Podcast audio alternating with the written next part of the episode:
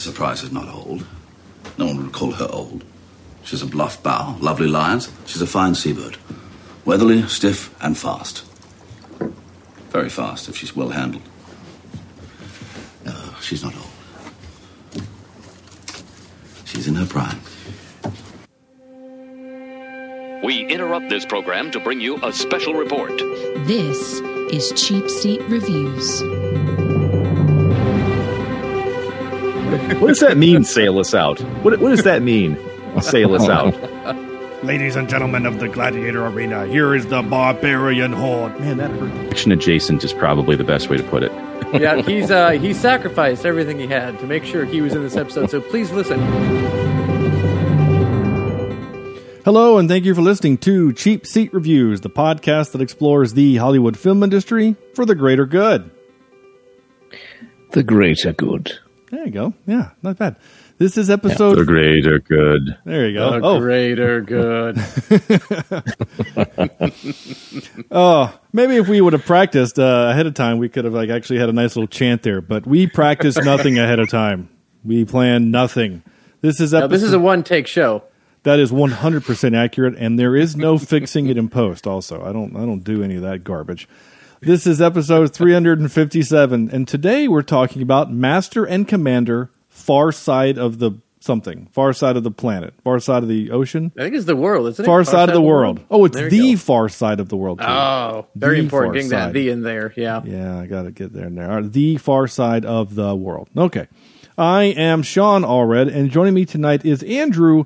Closed captioning really saved my life on this movie, Jimison. Well, Sean, I just want to say I, I have not seen this much semen since I was in middle school, and the there was semen everywhere. I mean, there was semen on every part of that ship.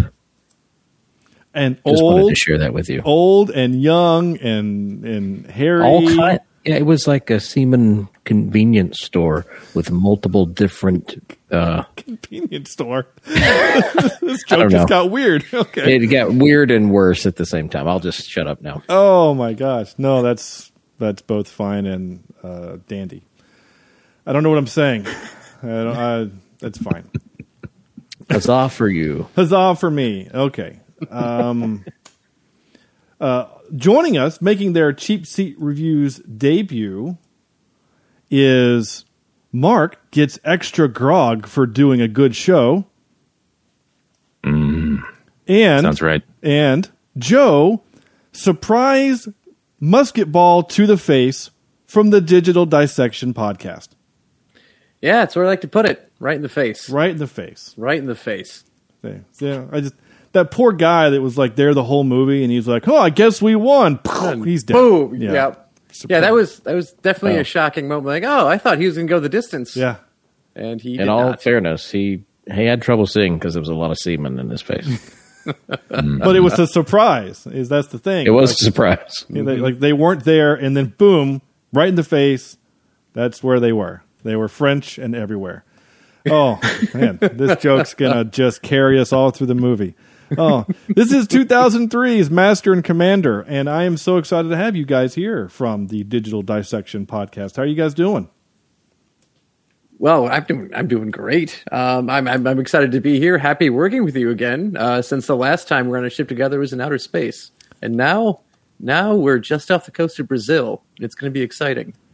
Uh, well, Yeah, yeah, yeah. Sometimes we're off for Brazil, and then 5 minutes later we're rounding the Cape uh, Cape Yeah. Horn, uh, the Horn of New New Horn. What's it called? Horn something. The Horn. I just called it the Horn. Yep, the horn. We're called the horn's fine. It's the bottom of Horn the funny. the bar, the bottom of the uh, South America. South America. Yep. And then Mhm. about five It's- it's minutes Chile. later- Yeah, yeah, yeah. And then about 5 minutes later, they're in the Galapagos Islands, which is about two thousand miles north. and about 20 years before Darwin got there too. Well, but it's like you can retcon it because they didn't get to take anything back yeah, with us with that, them. that was the fun mm-hmm. part of it, wasn't it? Yeah. Yeah. Mhm. so. Uh, yeah. That's how sea travel works. I found that out while watching this movie that if I need to go like a really short distance, I just need to be in a boat. Like that's really the lessons I took away from this. Or if you mm-hmm. need to go a really long distance, then nothing will have happened between point A and point B unless the story needs it to happen. And if you show no landmarks or land for ma- the majority of your time at sea, mm-hmm. you could travel anywhere you want as quick as you can. Yeah. That that it, that boat just felt like it was teeming with food all the time, right? Like there was Oh, yeah. never any. Hey, you know, we really should because there's a couple of moments where they do say, "Hey, it would be nice to get some fresh water and some provisions," but it was never like, "Hey, we haven't had meat in three weeks," right? Mm-hmm. You know, something like that. Anyway, And zero scurvy, by the way. yeah, yeah, No, no weird at at sea diseases. Not once in this entire movie. just uh, a curse, I guess. We've That had nothing to eat but pudding shaped as islands for three stinking days. Uh, and that pudding was so thick and weird looking. Like, The- I know. Well, the Oh. officers' mess pudding didn't really mm-hmm. bother me. It was when life was hard and every man was shirtless and they were scooping what I can't imagine being edible into those plates. It- it- you know what I'm saying? Like it, it looked like I don't know what did it look like, and I just I, honestly, this is going to sound dumb. It reminded me of that episode of Firefly when they go to Jamestown, where like mud is like everything, and they're drinking that mudder's milk. Like it looked like bread soaked in mutter. oh, Mud. Like that's what it looked yeah, like. that that makes sense. That Ugh, checks. It was gross. Uh, but I think we're getting uh, a little ahead of ourselves. Uh, 2003's Master and Commander: The Far Side of the World. Andrew, what is this movie? In case you don't know what it is, because I actually talked to a couple of people today that had no idea what this movie was. Well, there's a good reason they may not know what this movie is, and I think we'll get into that later. But if you don't know, during the Napoleonic Wars, a brash British captain pushes his sea his ship. Sorry, I started to say his seaman. uh, pushes his ship and crew to their limits in pursuit of a formidable French war vessel around South America. All right. Is he? What was the word you- that it used? Prickly? No. What was the word? Uh, a brash captain? Is he brash? Yeah. I don't think of him as brash. Is he? I don't either. Titular, maybe, but not brash. Yeah, because he's. I mean, yeah, he yells at the doctor a couple of times about duty and honor and, and some of that other stuff, but there's a lot of the time where he's just kind of a jolly captain. Yeah, I mean, there was that one time where he came up and yelled at the helmsman and said, "You fool of a took! Next time, throw yourself in and rid us of your stupidity." Yeah. but other than Yeah. that, pretty nice guy. Yeah. Uh, He was uh he's like professionally plucky, if that makes sense. Yeah. Like like if you had to put sense. plucky on a resume, this guy would have it all jazzed up, you know, it'd be in Times New Roman. It would not be in Comic Sans. No, he's not a Comic Sans guy. No, definitely No. not. Or I don't know, whatever the font that Sam put on our poster this week, whatever that is. But yeah, like that. He he's a God, very it's so tasteful. Uh, very So prim- tasteful. Yeah, no, I'm I no, I love it. I really love it. In fact, I kind of want to keep it for a while. Honestly, I I do. I like that. I like that font.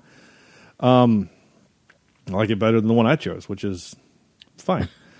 uh, so this movie, I think uh, Andrew kind of hinted to as to uh, well, he mentioned made mention that no one heard this movie. I guess I did, but you mentioned why. Yeah, this movie came out in 2003, and um, no one watched it. And I think that's a shame. I really do. So this movie had a budget a budget of 150 million. That's a big budget movie. I mean, that's Yeah. That's summer blockbuster esque movie money, and it mm-hmm. only grossed worldwide 211 million. Oh, And I say only. I know it's 211 million dollars, but I mean only. I mean, that is only when they. I mean, that was like what they, what double. I mean, they made their money back plus only 100 million on that. Well, see, budget is a weird term, especially on Yeah. IMDb, because it mm-hmm. says budget estimated 150 million. So you take that 150 million, think that that's probably a Oh, yeah, 100. 150, not 100. Yeah, That's mm-hmm. between 100 and 150 on production.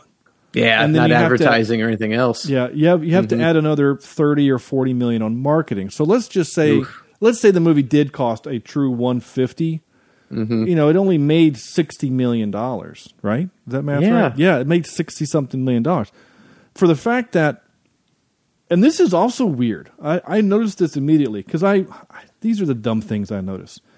I, I'm always interested in seeing how many production companies it takes to make a movie. You know, especially since we've mm-hmm. been doing a lot of we've been doing a lot of mm-hmm. Netflix and like uh, Prime original movies over the last year, And so those are all made by like 11 small companies because none of them can take the weight of a big, big budget.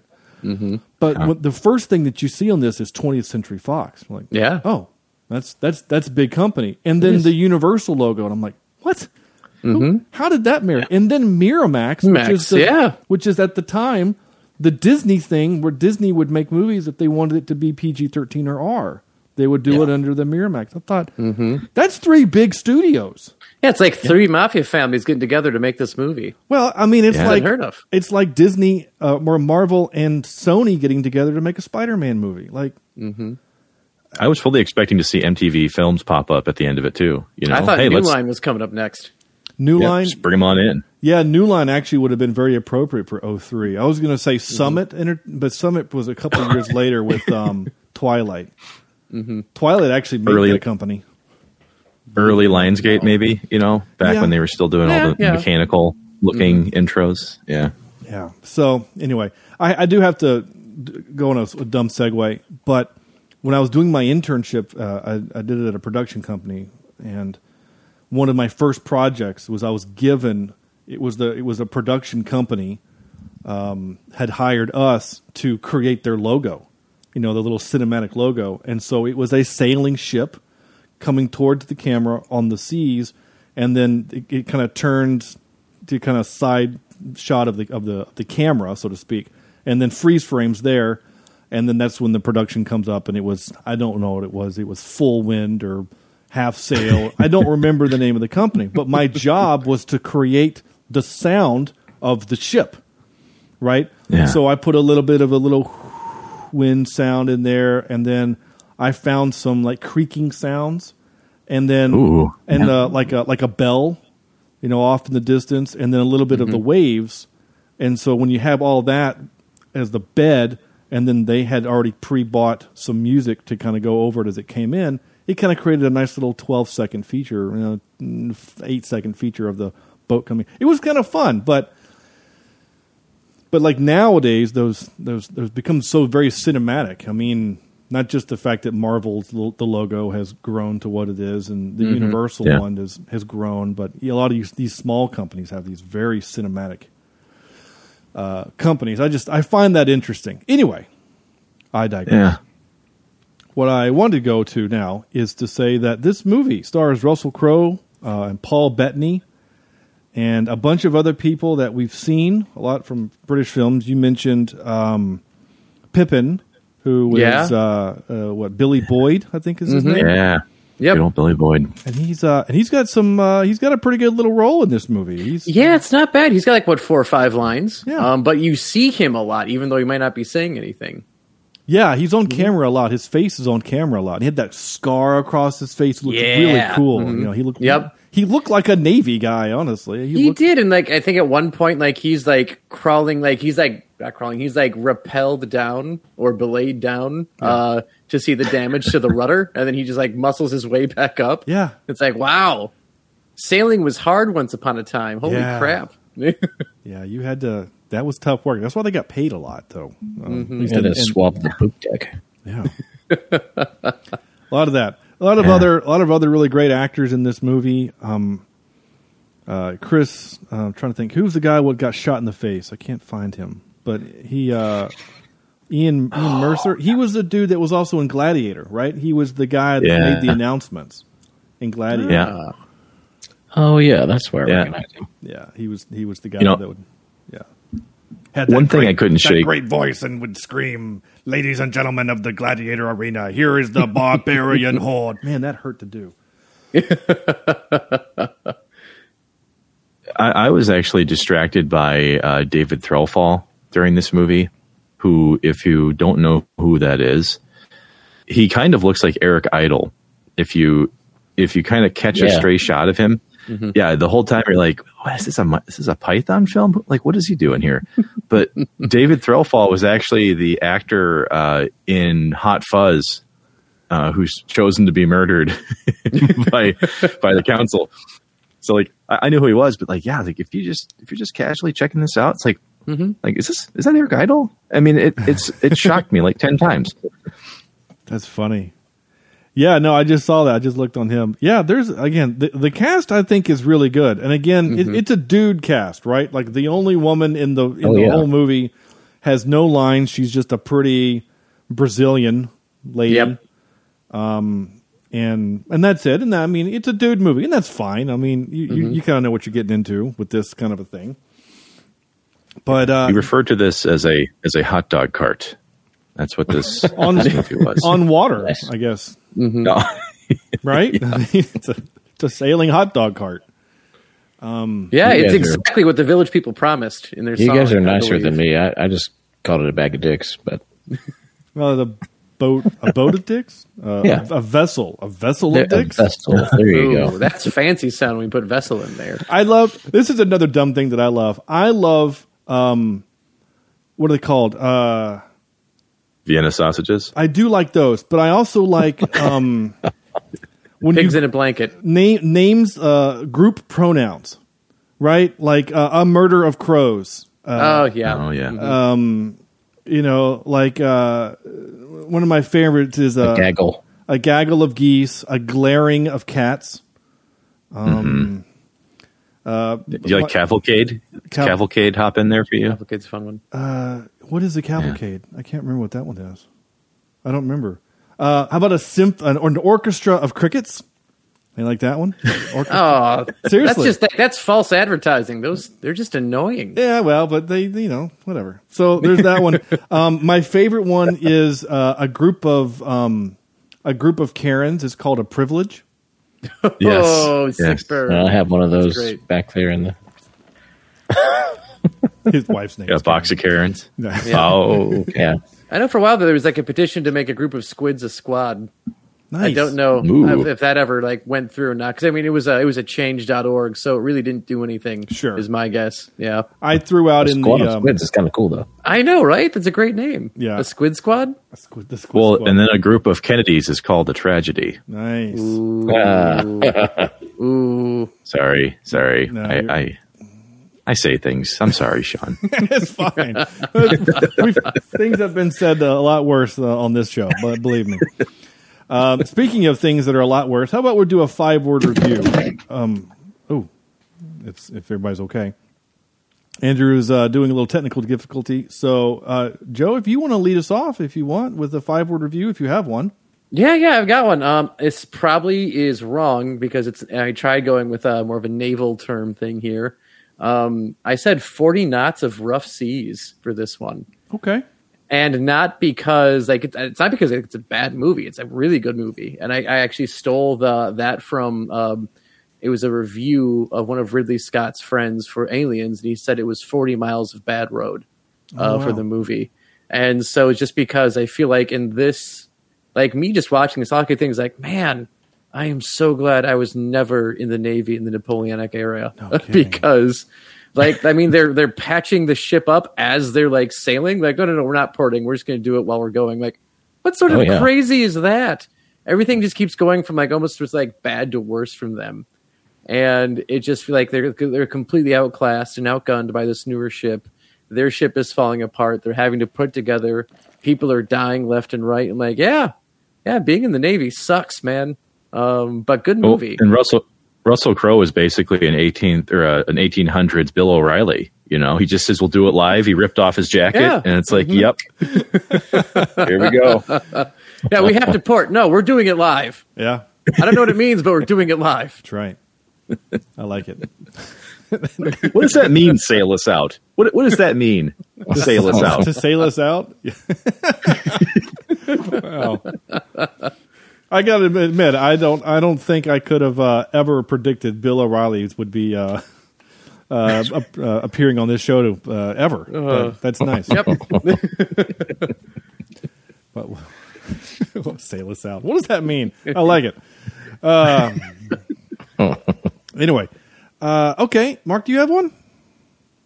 I sure do. Mine's a little bit simpler, and it's actually a term that we want to use for our show to describe uh, certain actors and their their their heydays. But I went with the golden age of Crowe because this was really this was like the the time when this guy was just making bangers left and right. You know, I mean, it's kind of like the equivalent of uh, oh I don't know if like if you guys remember Usher the R and B artist in the in the '90s early 2000s that guy could fart through a walkie-talkie into a microphone and he'd win a Grammy.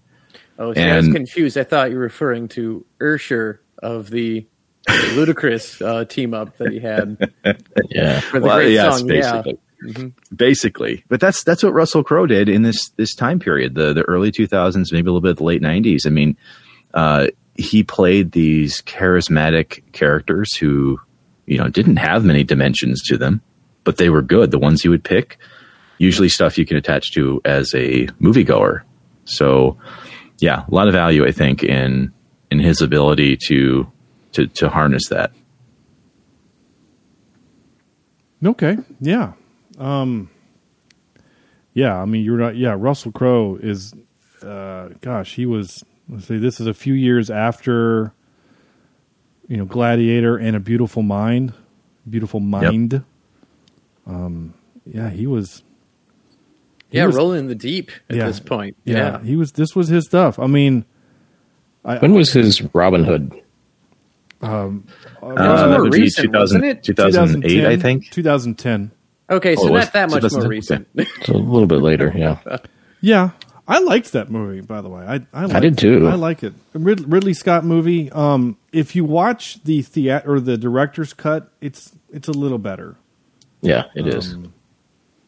Same thing, and I've I've said this. If you've listened, if you're listening to this show because you're a cheap seat fan, you've heard me say this probably 50 times. But if you're here for digital dissection, this will be your the first time hearing this.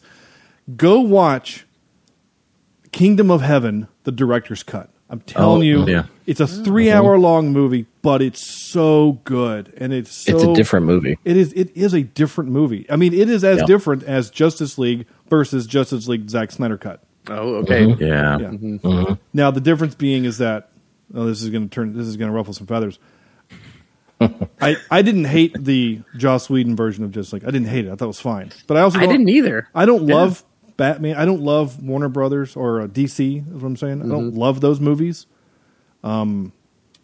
So the like the the Zack Snyder one I thought was better, but the bar wasn't very high, so it didn't. You know what I'm saying? Like I was yeah. I was good either way. Yep. Haters gonna hate Sean. Yeah, I know that's fine. But like, whereas in this movie, like it really felt like the theatrical version of Kingdom of Heaven is a is okay, but the director's cut is a really good movie. So go Yeah, watch. I it. mean- that's what I'm saying.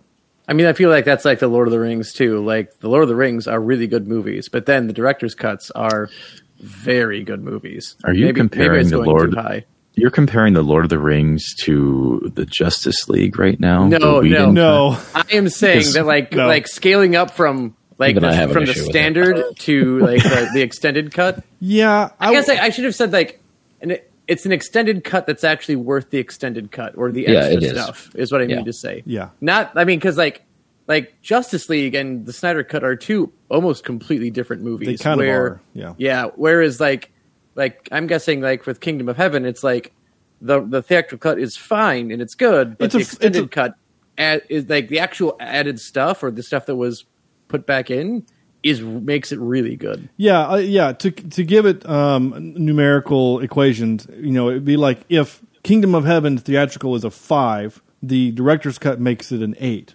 Whereas like Lord of the Rings, the, the, the theatrical cut Lord of the Rings is an eight, and then the director's cut makes it like a nine point five. You know what I'm Yeah, saying? like, a perfect five out of seven. Yeah. It Yeah. also makes it nine point five hours longer, but it does make it long. it's worth it. It's worth it. it is. I mean, I saw they did a, a Fathom Events. I don't know if you guys have that, Oh, like yeah. uh, Regal or AMC, whoever does. So Sam Yeah. and uh, Sam, who does with the podcast with us, and Cornelius, who also used to be on the show, uh, the three of us sat through the Return of the King, the director's cut, and in a theater for all four hours in a theater.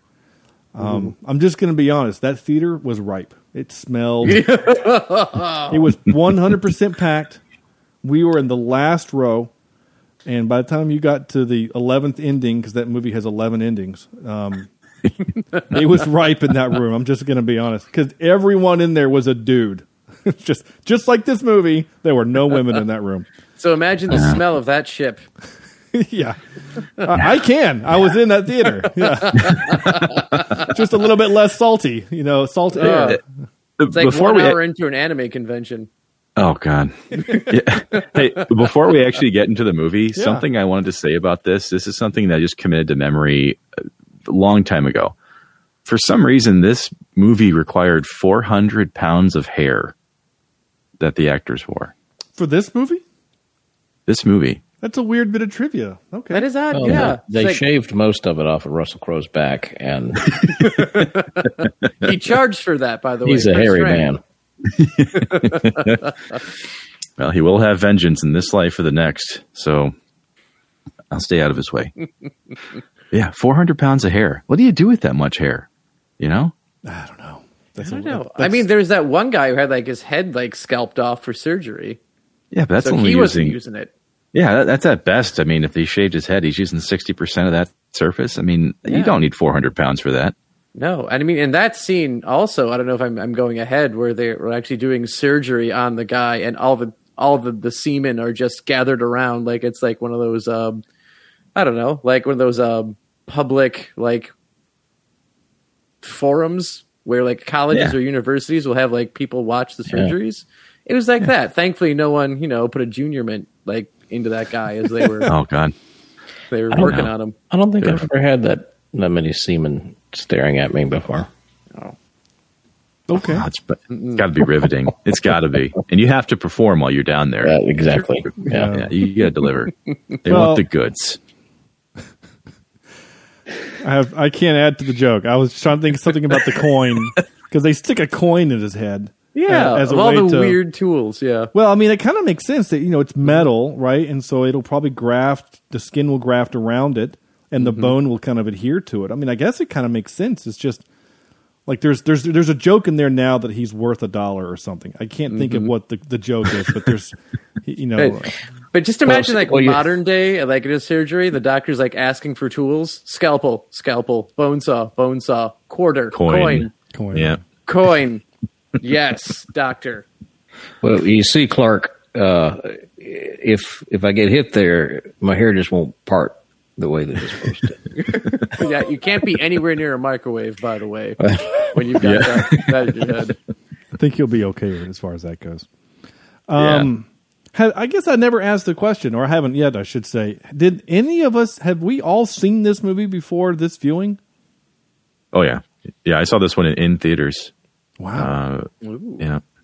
I decided to actually go out and see it, mostly because I think I was uh, kind of following the success of Russell Crowe, like you mentioned. He had a, a couple Academy Awards under his belt, and so people are kind of wondering, like, is this guy going to do it again? Is this going to be Academy Award winning? And then you get to this movie, and it's like, yeah, he was great, but uh, even as a fanboy, I I can't I can't extend the logic to this one. Just just not possible. Andrew, you look like you're about to say something. I can't. What you have not seen this before, yeah, right? it's the first time. Nice. So It's it's one of those that I wanted to see when it came out, and uh, I just never got around to doing it. Uh, but I did, and you could probably understand why. Run across the soundtrack tons of times uh, throughout my 13 years of teaching music. So, but this is the first time seeing it. Ah. I'm glad you mentioned soundtrack because I want to talk about that for a second. So uh, this was this was my first time all the way through from from opening credits to ending credits. This is one of those movies that I've seen the middle hour probably three times. You know, like I always show up after the first battle, so like the kid's already missing an arm and mm-hmm. they're already mm-hmm. under they're already in the, the, the you know in like like like repair mode right they're fixing the ship Yeah, and what is that stump if not his limb enduring? Really? I was waiting for the waiting for the WandaVision reference. Sure. I was going to use one, but damn, beat, Beat you to it. and then i always for some reason i didn't get to finish uh, basically after the galapagos island scene the doctor gets shot um, and then Which keep going. That There's- scene like drove me mad. Like, what do you? well there, there's Ah. a reason there's a reason why that scene's in the movie there's a there's, there's a It's parallel because of well, it's because of uh, the vice president uh, for George Bush. What was his name? oh, yeah, Dick Dick Cheney. Cheney. Dick Cheney. It's because of that. That's why they put that there. Yeah. um, the, the the actual reason is that it's a parallel to the the the rhyme of the ancient mariner. You know, they're they're on Oh, a, yeah. they're on a boat. They see an albatross. The albatross Oh. brings good luck. They kill the albatross. They have bad luck. In this case, there's a they're on the boat. The a guy literally says, "There's your albatross." While trying to look at it, the guy tries to shoot it, and in attempting to try to shoot it, hits the doctor, therefore ensuring bad luck. And that's why you're not supposed to shoot River Tam either. There's Yeah. yeah. Yeah. Well, Yeah, way I hear albatross was a ship's good luck till some idiot killed it. Yes. Yeah. Try not to faint. I've read a book.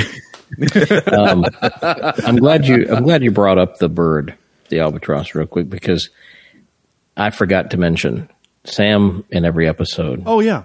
How tries to kill you. Yeah. and in this episode, Sam would uh, hold the mirror for you as you operated on yourself, but never hold it where you could actually see what you're doing. so I like I can't see Sam and I clip an artery or something. Yeah, exactly. Gosh, yeah, that's that's dastardly and clever. Okay. Um, so back to uh, the previous little, little bit. Andrew mentioned the, the the soundtrack, the score, and we are Andrew. You haven't done your five word, and I haven't done mine, so we'll do right. Oh. Yeah, we'll do ours in just a second. Uh, so I was click. I was looking for the score. Who who who wrote the score? Because I remember liking it, thinking this is pretty good music. I I kind of like this, and so obviously the the cello and violin part that's all you know classical written music from you know they didn't write that for the movie Right. um, those that's all other stuff so when i'm when i click on um, you know music this mu- movie has three composers Oh. Wow. Iva Davies, Christopher Gordon, and Richard Tognetti.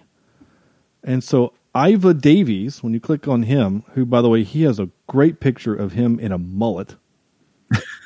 Seriously, click on Iva Davies, I V A D A V I E E S. I mean that is that is mullet city. Um, he is mostly known for Wow. um, he did- Wearing uh, wearing a lot of denim. well, as a composer, he did Icehouse, Hey Little like th- there was a band I guess called Icehouse and he is in Icehouse.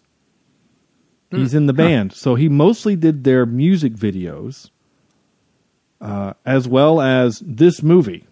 I mean, it's just weird. Wow. Yeah. I wonder if he did a lot of the uh, sea chan- sea shanty like singing parts. You know, maybe. So then you got Christopher Gordon, um, who has done such fine movies as uh, he was the composer for such things as, well, this movie, and I don't know. I'm looking for some stuff that you would ever have heard of. He was the Was he- conductor for Mortal Kombat, but he wasn't the composer. He did something called The Walrus and the Oyster, Buckley's Chance, June Again, Ladies in Black, Out of the Shadows, Crawl, My, uh, Mao's Last Dancer, Daybreakers. I've at least heard of Oh. Daybreakers.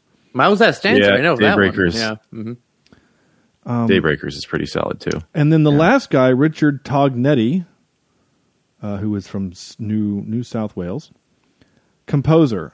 He did this was his first movie, and then did three movies, something called Storm Surfers, Dangerous Banks, all documentaries, and then something called Mountain, Mountain Quest, and River.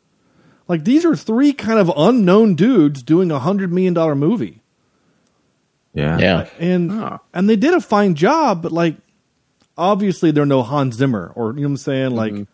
And that's unfair because this is the same year that Pirates of the Caribbean came out, right? Do you think Yeah. that? Do you think that's why they used a lot of classical music that was already written, and you know, because and and by the way, the stuff that they chose was fantastic. I mean the the Bach uh, cello suite Well, or the yeah. cello thing is w- wonderful, Yeah. and it's played like at everybody's wedding everywhere. But Well, Yeah. every cello player worth their salt knows that.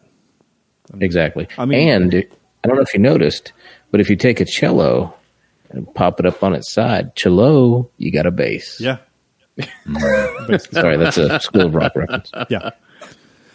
Uh, that's wonderful. I just think they used. I just think that they used that movie to give it some more authenticity, to kind of to to remind you of the time period, and to to give it.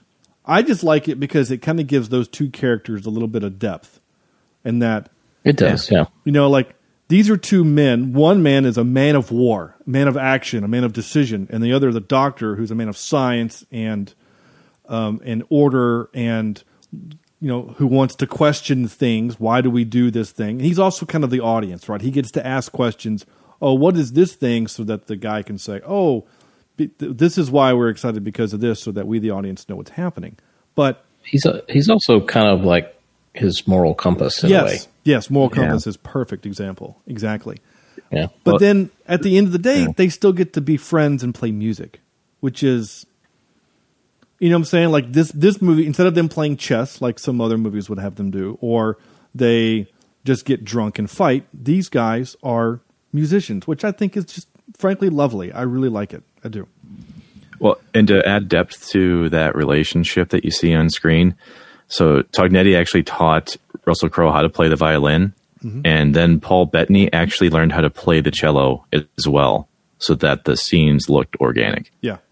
Because Yeah. An- And they did a great job. Andrew and I are both musicians. I don't know about either one of you gentlemen, but Andrew and I are both musicians. Uh, Andrew teaches music for a living, and I have played. You know, I've been paid to play once or twice.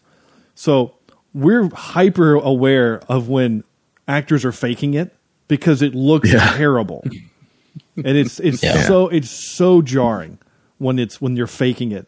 And you know, for for, uh, for us, it's like okay, just don't even have the camera on him if you're not gonna, you know, it's just just move the camera away. Like Oh, the Hungry Eyes music video has to drive you two up the wall. Then the what? have you never watched the uh, the music video for Hungry Eyes from the Dirty Dancing soundtrack? I don't think I have. Oh yeah, the woman playing the saxophone will will enrage you. So when Oh, you get nice. a chance, just just just Hungry Eyes on YouTube, you you'll have a great time. And I, I think anybody that has played an instrument can understand just how difficult it really is. And so for an actor to do this, it reminds me of uh, Ma Rainey's Black Bottom. with Yeah. Uh, Chadwick, Chadwick Boseman. Boseman. Yeah. Learning to play the trumpet, uh, which is not easy if you've never done it before. You know, and, and playing the violin or cello is not either. And maybe they had some prior chops. Maybe they played it when they were younger, but From the trivia I read, they had to learn it. They wanted to learn it for the part so that it would be authentic. Now, I, I- I don't know what it takes to teach someone who is an adult that. You know, I mean, Andrew, you and I have had many, many years of training to get to where we are. Now, obviously, what we're hearing is not what they're producing in the in the moment, obviously, because we're Right. hearing very good sound, and what they probably were producing probably sounded like shit. But um, I was, I was going to say Right. they dubbed it least- over for the final Yeah, version. yeah. Well, I mean, it was all screeching was and done. scratching and nothing you could dance to. I love that. There you go. I love how the cook was just so grumpy about the whole thing. He's just like, oh, like he hated it. He hated it. Oh. oh or they go screeching and scratching. It's like, can you not just like like his whole mood? The whole movie was just to be comic relief grump. you Pretty know? much, uh-huh. yeah. And I love like the amount of times like they just like complete like little like Killick just gets like I don't know belittled or put in his place. Even like the whole like uh, when you get the the two kids come in with the model of the uh, the Acheron. Mm-hmm. He's like, oh no, I watched it be built in, in in the states or whatever, and here's what it looks like. And like extra rations of rums for these two. And he's like, well, I was saving it for service days. Like you'll have wine. Yeah. I'll have wine. We'll have one. Like like it seems like a dude who's been with the captain long enough that he is allowed to say things like that. yep. You know, Right. like like when Oh, they yeah. call for him and he's already there and he's like, Gilly's like, I'm already here. Oh, okay. You know, it's just- he was funny. He was funny. Uh, Andrew, go ahead and uh, lay down your five word. Okay. Well, I've actually it's a seven word, uh, but it's two conjunctions, so it's like nine. So whatever. Um, Okay. don't need romance if you got a bromance. okay.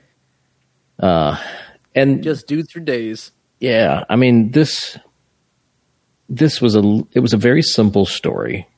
I mean, in all actuality, there's not uh, too much happening here, but it's a story less to me about exploring an adventure than it is about you know having your your friend that you're learning to to exist with out on the water and and helping each other find their way and and it's a kind of a character development type story rather than a, a true adventure. Yeah, there was some action at the beginning and at the end, pretty much. Um, but overall, that's what it was to me.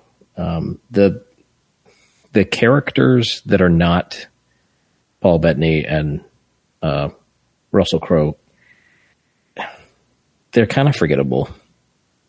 Yeah, and I don't know if it's because there's so many people and they they all look kind of the same because you, you, you can't really make them special in any way. They're pirate or not pirate, but they're seamen. And Well, uh, I mean, Crowe did have the big hat. He did that's have- true. Yeah, but everyone else had the same sideburns, which made things very Right. complicated. And honestly, there were a few times I was like, "Is that the same guy that I just?" Yeah, so I did get confused. I mean, we have some of the the children or teenage actors. I don't know what age they were, but those you care about a little bit. Um, you know, you meet the boy at the beginning, and my God, the sound of the saw, just and this brave kid biting down on this uh, leather or stick or whatever this was as his arm is being removed from his body. Ah, uh, the sound though just made me cringe. Um, the It was really the- tough to laugh at that part, by the way. It was really, really tough. I, I I got, I managed to laugh, but it was tough. It was not easy. Yeah. I, I just wanted to like even just head into like I'm usually annoyed by most children in acting in movies just because they can't, Yeah. and they're not going to spend money on teaching the children to act. Uh, but the children in this movie, actually, I thought all did a really, really good job. Yeah, they were that- that very didn't bother me. believable what they did. Yeah, I'm right there with you. What was the movie we just did with the child actor that I was like, yeah, the same thing. He, well, last he didn't week, annoy me. Yeah, last week we did Real Steel with the little boy. Oh, I that's love right. Real Steel. Such a great that's movie. that that little guy is a great actor. he was good. Um, he but- was good. Mm-hmm. Yeah, but these guys, yeah, I agree with you. They they didn't bother me and did a good job. But to get back to my point, though, when the older one, spoiler, died at the end, I didn't really care.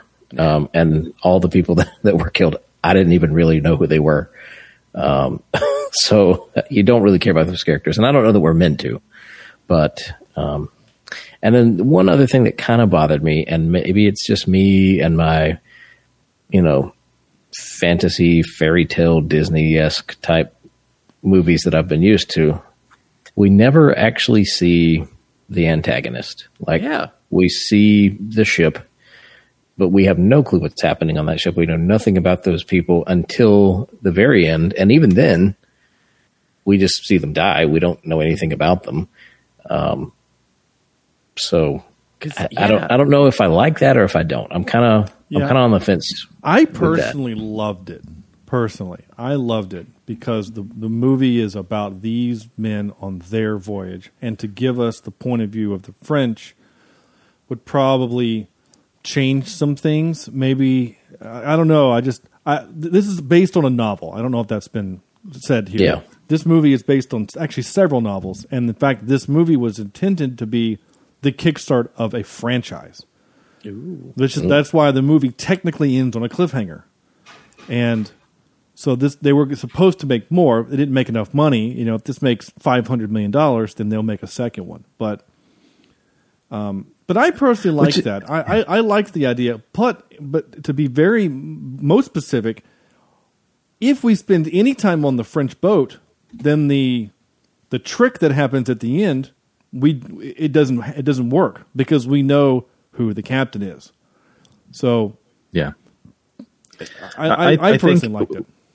But what's weird about this movie, though, especially with how long it runs, you you don't like we've talked about before. Now there's a lot of of empty space where we're not actually building on characters here. Like like the the supporting cast are almost they're almost left to be a mechanical existence. They're only here to serve out some very specific functions, and we don't do anything else with them. So as they shed them at points, i mean, there is no attachment. You're just like, well, not Yep. seeing that guy. Oh, again. they're gone. Okay. Yeah. hmm Yeah. So really, the the the film's focus is, is pretty much between uh, Crowe and Bettany. That's that's where all the you know the throwaway exposition happens. That's where uh, that's where the majority of the conflict happens. Outside of them chasing down the French the whole time.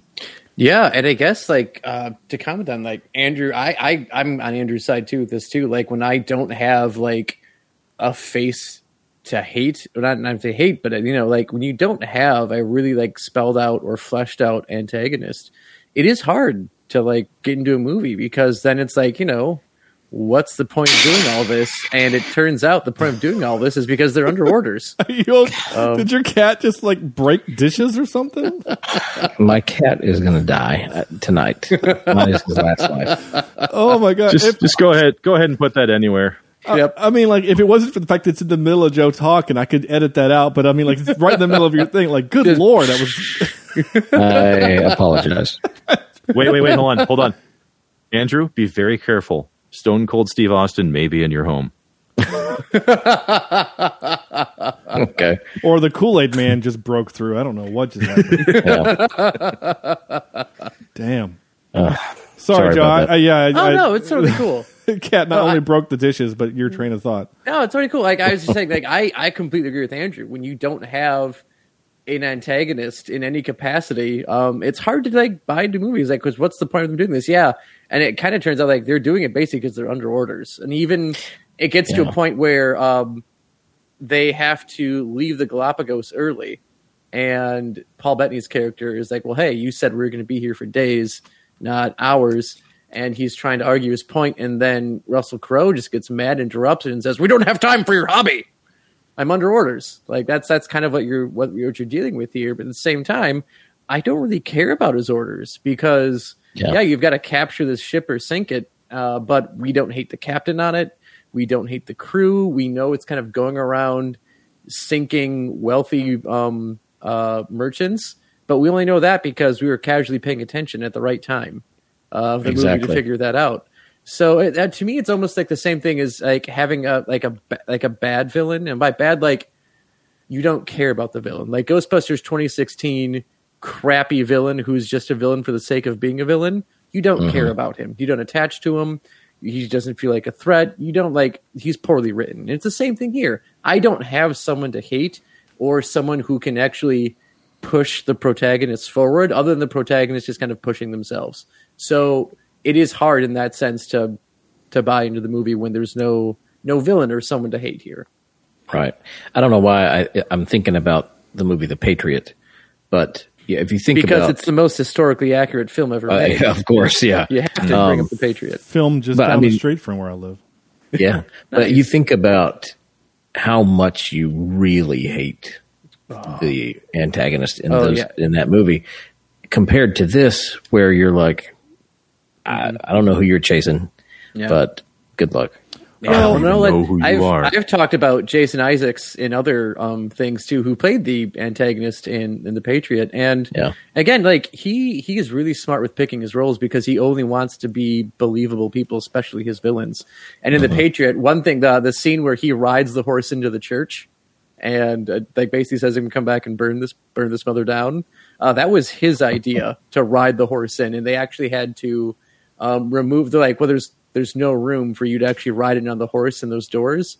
And he's like well how about we just remove them and reshoot this scene like days later?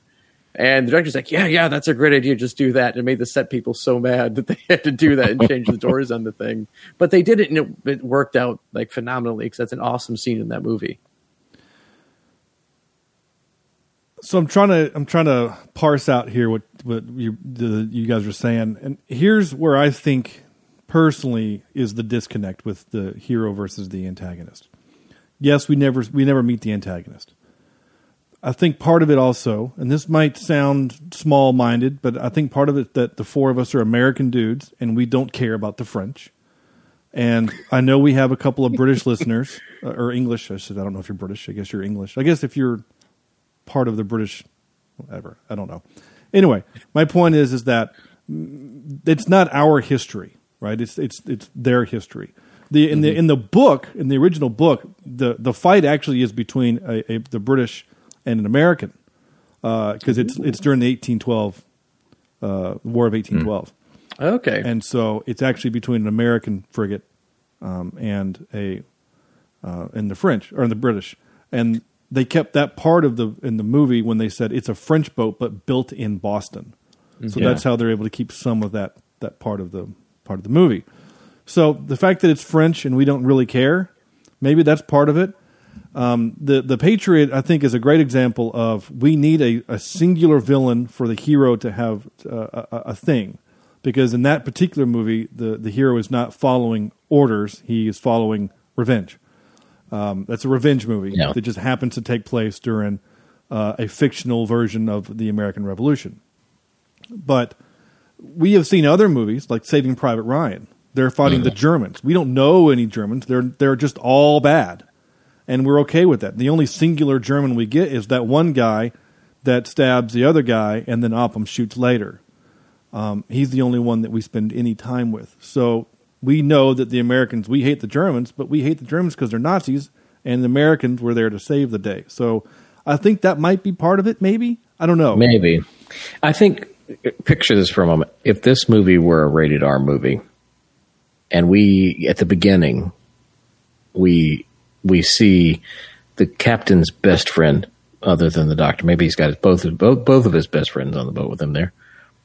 Ship, sorry, and a cannonball just like impales this guy, knocks him off the. Sh- I don't know, kills his friend. He has a reason, a personal reason. Like i- i- he's not just following orders. Then he's got a personal vendetta, and he's got the orders to follow. So, But then, it, then it's a Jean Claude Van Damme movie at that It is. point because that's how every that's how every Jean Claude Van Damme movie works. That's well, true. there's there's the movie kind of does a little bit of the Moby Dick trope, right? Where I have to uh, I- whatever it takes, I have to defeat the enemy, and eventually it, he gets reined in because of the friendship with the doctor. And I feel like, to me, that's really great, kind of the, the character development where the captain makes a choice um, because the, the the you know there's probably a version of of a, of a British captain that would say one man is not worth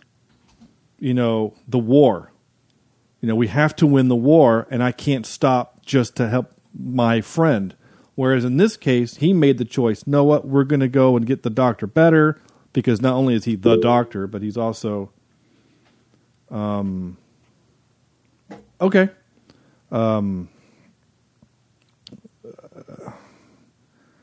sorry, uh, I got distracted. Uh, Joe is in a legitimate dangerous situation right now, and he has to go to the basement of his house. So, Yeah, it's storm season up here in Yeah. Wisconsin. yeah, he's in Yeah. a he's in a bad way. So we're gonna keep going because he told me ahead of time if I have to leave, just keep going. So we're gonna just keep chugging on with the show. Yeah, But- he's he's live live tweeting from the basement. So if he does uh, expire on us, we'll know in real time, and I'll just update everyone here. So it'll, it'll be fine. well, we are we are looking at his live feed here, so yeah. Oh my I, god! I hate to, honestly, I hate to joke about it, but before we uh, did the show tonight, he's like, "There's a point where I may have to leave, and uh, I will update you guys on that." So we, we wish the best to him, and uh, Yeah, Absolutely. hate to make yeah. light of it, but yeah, we're under the same watch here where I am. We just haven't actually seen a tornado yet, so That's good times. Yeah, I just yeah that that that that stuff shit whatever I'm trying to try to say is scary, especially to Andrew and I because we don't have that here. Now Right. we have hurricanes, but we know they're coming for a week. You know what I'm Yeah. saying? Like we have a week to prepare, and nine times out of ten they don't get where we live. They just don't come here. They skip off and go back out in the ocean, or just they park over Florida or Georgia or whatever. In North Carolina, it's like you know whatever. We don't have what you have, so. Um, Yeah, So I'm just going to take this uh, awkward opportunity to give you my five word review because there's really no way to transition from that to this. And Well- I will. I have two. I don't usually do two, but I actually have two. My my kind of funny one, uh, and I'm cheating because I know a lot is not one word, but right now it's one word. Children have a lot of power. Okay, I just that's very true. yeah, it just. Yeah. I mean, that kid that killed. I say kid that killed himself. He's thirty, but he looks like he's twelve. Uh, the one with Yeah. what killed himself, the Jonah. But the other one I just wrote simply epic sailing across the world. Yeah. Yes. Yeah, Yeah. yeah. fair. I mean, I and to your point, Sean, about that. I mean, the junior officers are basically the ones who spot the man of war in the very beginning of the movie. Yeah. they have to make the judgment call. Is that what that's actually is? Um, which I think was was a really odd balancing of stakes at the very beginning of the movie because you don't know if you're supposed to be afraid yet. You don't know if you're supposed to be intimidated by what this is. But the ominous nature of that and putting it on the kid's shoulders, yeah, it was a really interesting way to start that movie. It, it it's also just a really interesting dynamic. Just thinking about it in today's terms, you know, I mean the the guy that's making the call, the guy that's the officer on the deck. Now again, he's thirty, right? He's not a child. He's thirty, but he looks like a kid. But the the guy that makes the decision is we don't we're never given his age, but I can't. He doesn't look a day over eighteen or seventeen oh yeah, he's the one that actually makes the call and then gives credit to the other guy, saying, "Well, he called the orders because he saw a thing," and um, it's just really an interesting idea that we're giving that they would give, you know, them that that much power. Now, on the flip side of that, I say that, and I know that right now there are 19 year olds, you know, piloting aircraft carriers. You know, I Yeah. mean, you know, these, these are enlisted men Oh, yeah. in our navy that are pilots and and, and stuff like that. But you know, that, again, but but what the kid what lost his arm? He's what ten? You know, Yes. he hadn't he hadn't hit puberty. Is my point. And Yeah. uh, so And he was giving orders there at the end. uh, yeah.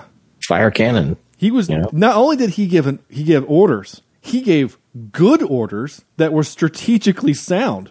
You yeah, know, Yeah. He looked down and was like, "They're gonna shoot up at us, so let's lift the back of the cannon." I mean, there are men lifting the cannon so that when it fires, it fires down, and then he's not. Then he so he kills those men and then uses the damage to go into. He leads them into the boat, fires his pistol, and pulls out a sword with his left hand and goes to work. Like, my gosh, that kid was was he was kind of awesome. that's a Yeah, proud dad moment right there. Yeah. that's that's Oh, I'm so proud. My son murdered 11 uh, Frenchmen. with one arm. That boy had one arm and he killed all those guys. That's right. Yeah, Oh, my gosh. proud papa moment. Yeah. there was, and honestly, there was a moment where when we see the older boy that was kind of in charge of rescuing the uh, the other uh, sailors, when we the, the when they have the men, they're kind of looking down, sad, and then the camera reveals it was him. I honestly thought it was going to be the young kid, like he uh-huh. was dead with like eleven dead Frenchmen around him. Like this kid had taken out all these Frenchmen around him, but they eventually got him. I thought Yeah. that was what was going to happen because to me, that's the emotional blow. Yeah, that that was the same for me. I, I really expected it to be him. Yeah, but again, they thought this movie was going to make they were going to make you know three more of these movies or whatever. So I guess they wanted him to be have a more of a prominent role. And that could be, you know, now that you say that, that could be why uh, maybe some of the the supporting actors and characters weren't introduced or weren't used as much, you know, because maybe they had planned on using them in the second or third installment. This could be A little yeah. more. Yeah, the the Pippin guy, you know, uh, Billy Boyd. You know, he was the he, he he drove the ship the most. I think he was on the wheel. I think the majority of the time. I mean, maybe he gets a little bit more more work. I mean, you're right. I think there's there's the anticipation. What other movie did we watch recently where they anticipated making more movies, but because it was so poorly received? We did that recently. I thought. Yeah, there was something, but it, I'm blanking on it right now. Well, You know. Anyway, something that something that kind of struck me a little odd about this though, because uh, the the narrative choices are a little weird. Even though, yeah, it's supposed to be a, a continuation, but I mean, the movie was a pretty much a personal project of a Fox executive, which is a it's kind of a weird choice, right? Because why would you make a personal project out of something that you know has a literary following? You know, I mean, like this would be before, like ten years before adapting a book into a movie was almost a go ahead, right? It's like, yeah, if this if this book's made some money, let's put it on the screen.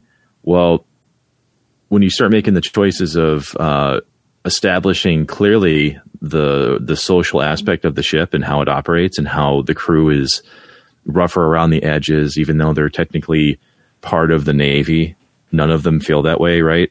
Like they they did a good job establishing that, but then any other relationships really outside of, um, you know, like uh, giving the young officer without his arm a book, you know, trying to bond with him, stuff like that. Those moments were sparse. It just didn't happen very much. So it felt odd when you would get pulled in from the action to do some of these, you know, these uh, I don't know, half-assed attempts at uh, story building. I don't know. Yeah, and I think that I think it kind of made the film boring at times.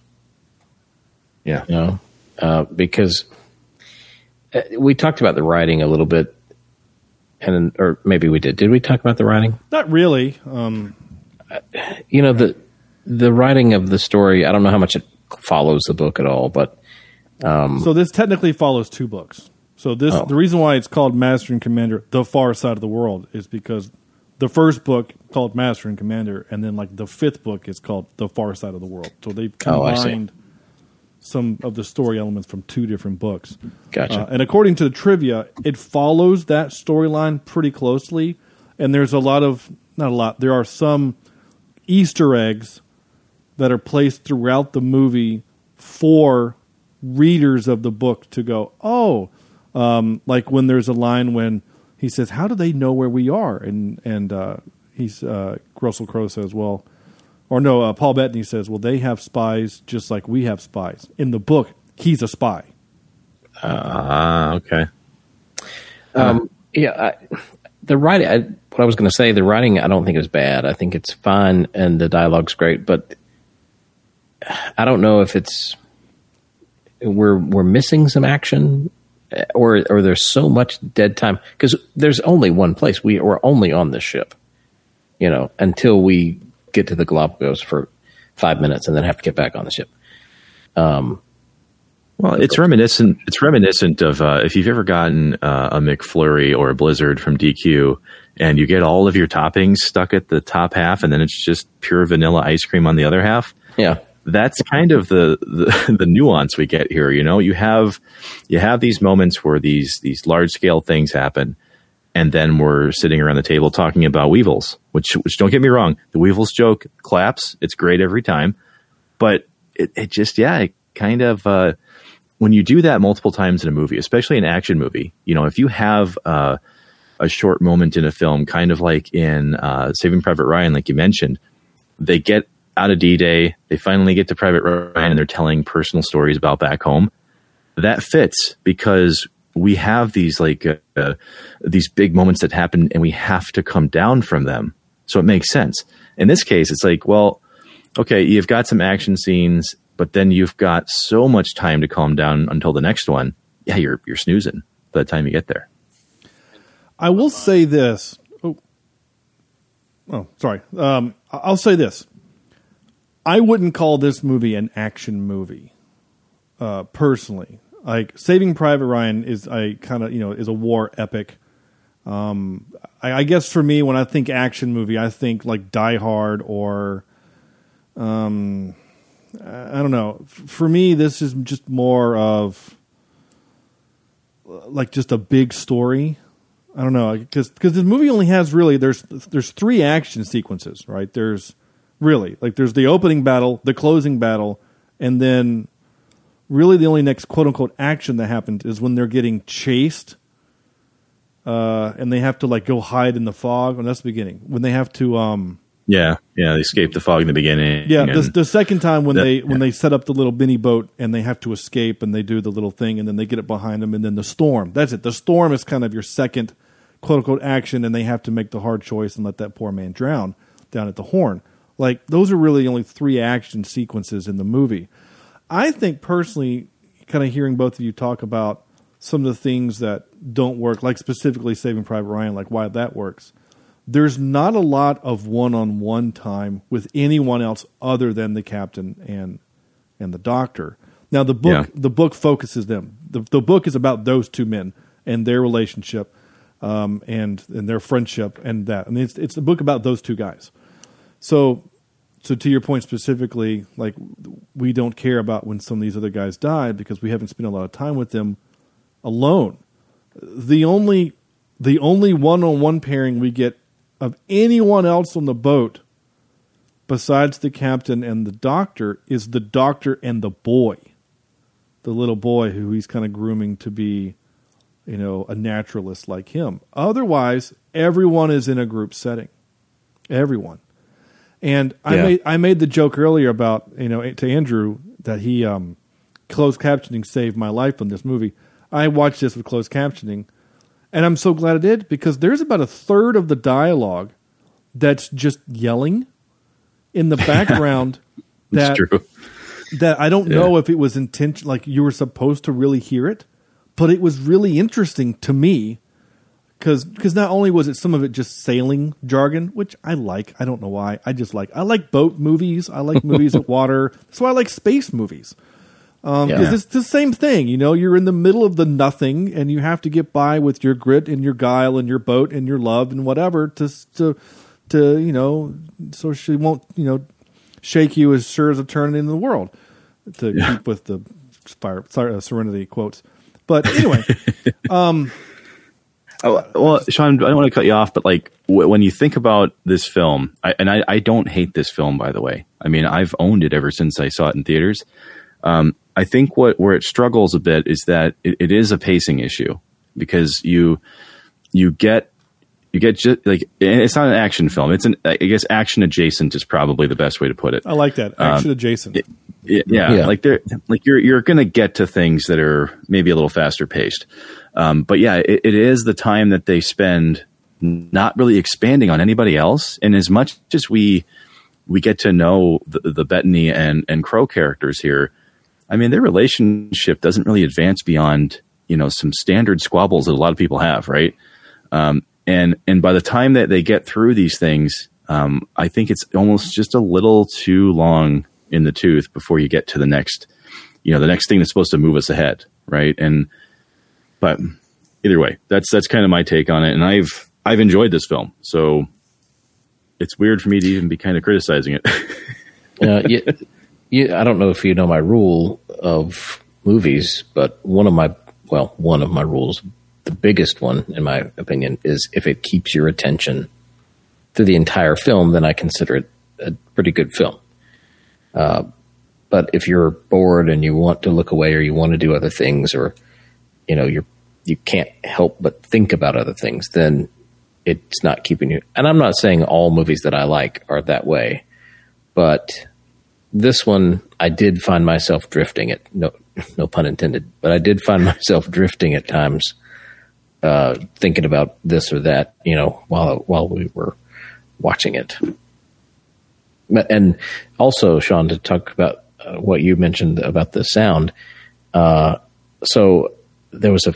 I had to watch this in segments, and I was watching part of this in my vehicle, not while I was driving, but in my vehicle, and I had it plugged up to the Bluetooth, so the sound was coming through my truck speakers, and uh, it was just the sound of the storm.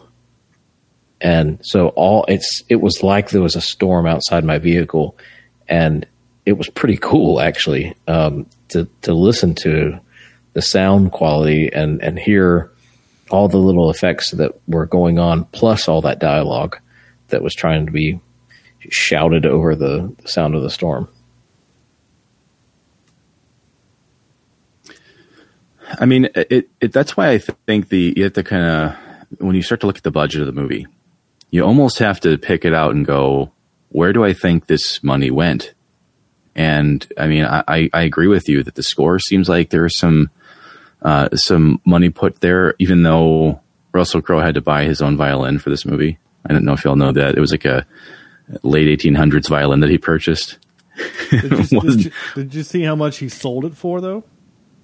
No, no. How much did he sell He it for? sold it for seventy three thousand pounds. Wow. Oof, good lord! I would just keep. Somebody had the money. I would. You know what I'm saying? I mean, I mean, he doesn't need the money, right? Not not Russell Crowe doesn't need the money. Keep that thing, man. That'd be so cool. Just to Yeah, have. he's got Ma- he's got Maximus Decimus Meridius money. He doesn't need to worry about that. Yeah, he's still collecting checks on that. All right. So we do need to move on to the next segment of the show, and that is where I play clips. So I got some clips here. Not a lot. I got mm, four or so. No, yeah, not or so. I have really only four. Yeah, four clips. Um, so this first clip, you're gonna have to forgive the audio quality. It's gonna sound weird, but it's because it's one of those scenes where it's just someone yelling. So I did a little EQing so I so you can get rid of some of the ocean noise, so you can kind of hear what he says. So I'm gonna play it, see if you can hear what it says, and and if you can't, then I'll just tell you what he says. Yeah, I just heard that through my headset. There's no way you can understand what he says. Could, you- could It sounded it? like something from uh, Muppets Treasure Island. Yeah. I'll try one more time, but uh, yeah. Yeah, okay. So even I know what he's saying and it's hard to understand. But like with the with the wind and the actual like sound of the ocean, you again closed captioning. So it's when they're trying to pull the boat, right? They're pulling the ship uh, into the fog. And that's the the bosun screaming, "Pull like you're pulling a Frenchman off your mother." Dude, to be fair, it sounded almost like uh, like an action movie from the '80s that was filmed in Japan and then dubbed in America. Like that's what that sounded like to me. Yeah. I just I rolled off all the low end and a little bit of the high and boosted the middle just so I mean so it's why it sounds like it's coming through a cell phone. But believe it or not, the, the the only reason why I knew that's what he's saying is because of the closed captioning, and I laughed. I did. I thought it was really funny. That's great. Here's a good joke. To wives and to sweethearts. Wives and sweethearts. May they never meet. There you go. That's a funny joke. um, now I, the intro, I, I, I chose the intro. I don't know why, but I love this the language of of that. Just when he's talking about the ship, I'm gonna Yeah. play it again. I just I love this language. The surprise is not old. No one would call her old. She's a bluff bow, lovely lines. She's a fine seabird. I just I love that language. I don't know why. But I, I don't know what it means, but I love it. I think it's very beautiful. Okay. Uh, you know, bluff lines, and, and she's a wonder, beautiful seabird. I, just, I like that language. I really do. Okay. No, no innuendo. No, no, No, but it's it's very poetic though, which It uh, is. Yeah. It is. which I feel like we've gotten less and less poetic over the years, and uh, you know, you tend to hear this too, especially in, well, ironically enough, Sean, in in the Firefly series, but often when uh, when you see about um, like planes and and like Western exploration kind of properties, that's when you hear this kind of stuff. It's usually always uh, a turn of the century type of conversation. So yeah, I, I, I appreciate that too. Well, Sam, uh, if you're with us, uh, he has mentioned multiple times that the language of the Old West is as close as to Shakespeare as the Americas can get. Yeah. Um, so, like, if you we watch True Grit for the show, and the just the way that, especially Hailee Steinfeld, the way she talks, it's Yeah. it's wonderful and it's beautiful language. And I wish we could talk like that more as a society and as a people. And Sam mentioned on that episode, it's American Shakespeare. It's as close as we can get to it. Um, not saying that it's the same quality. It's just that style, that very lyrical, um, uplifting, uh, colorful language. And I just love that Yeah, lo- language. I just really do. a lot of a lot of analogies is what what I've found. Uh, Yeah. but It they got just be kind of roll off your tongue like molasses. Well, yes, here in the in the South, everything rolls off the tongue like molasses. uh, all right. Um, oh, wait, no, Joe. Joe almost came back and then walked away again. So I think he's he's all good there. Uh, I will play this clip. Uh, I think one of you mentioned it earlier, and here we go. Use the right hand weevil, it has significant advantage in both length and breadth. There, I have you. You're completely dished. Do you not know that in the service, one must always choose the lesser of two weevils? I love it. It's so funny. I love the way Crowe delivers the line, like he's genuinely laughing at the joke. yeah, it's almost like he is he. It's almost like nobody else was there for the script reading for that sequence, and he's delivering it for the first time because the way he smirks at that, it's like total grandpa vibes. Yeah. like Yeah. grandpa's been telling this joke for like forty years, and now he gets to tell it to people who've never heard it. Like I think at the like. very least, he is a new father when he Oh, makes yeah. this joke. Yeah. Yeah. Yeah. Hey, Joe, welcome back. Glad you're okay Hey. and all that. Yeah, yeah, everything's fine. We've been we've been downgraded to a severe thunderstorm watch now. Now, I So, will admit there was a moment where the light, because you left your camera on, the light flickered Mm-hmm. for a moment, and I thought, "Oh shit!" But I guess you're- Oh.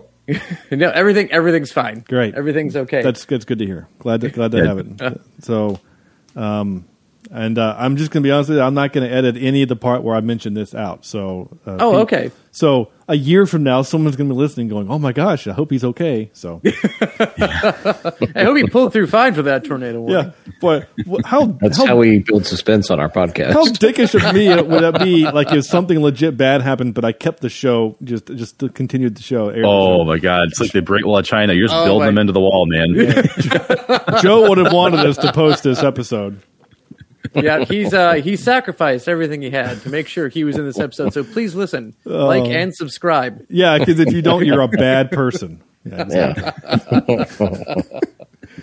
Oh my gosh! All right, uh, if your movie's going to give me both the inspirational speech and the name of your movie, I will capture it. So here you go. They mean to take us as a prize. and we are worth more to them undamaged. Their greed will be their downfall. England is under threat of invasion. And though we be on the far side of the world, this ship is our home. This ship is England. So it's every hand to his rope or gun. Quick's the word and sharp's the action. After all, surprise is on our side.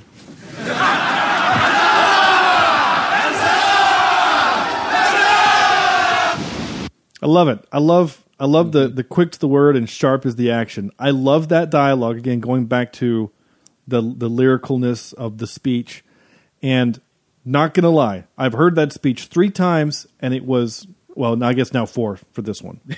but it was the third time while pulling the clip before I realized surprise is on their side. The name of the boat is the mm-hmm. surprise. Yeah, Isn't it Yeah. brilliant? Like I Again, dadding 101 right there. Yeah, it's a dad joke, but I forgot that. Like I forgot that in the moment because again, the only time we there's two times we hear we see at the very beginning we get the opening surprise 28 guns 104 souls and then Yeah. later when the clip i played in the, in the intro when he mentions you know the surprise is not old but he says it so quickly You I, miss it if you I just blink, missed I just missed the word that was surprise. There's a lot of words that I missed had I not had closed captioning. Seriously, closed captioning saved me on this Oh movie. yeah. So for this sequence, though, for this this clip that you played, uh, something I actually did when I watched this was after I listened to it the first time, I went back.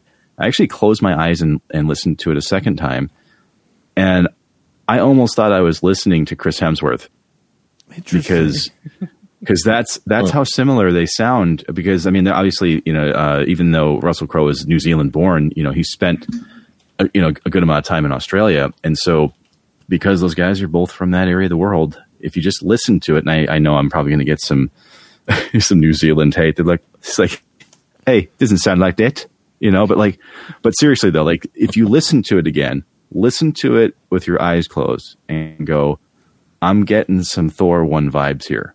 I really am. They sound they sound very similar. That's um, that's interesting. I don't know what, what the what is this? Cole Gaspar. What's going on? We just got attacked by the Goonies from hell.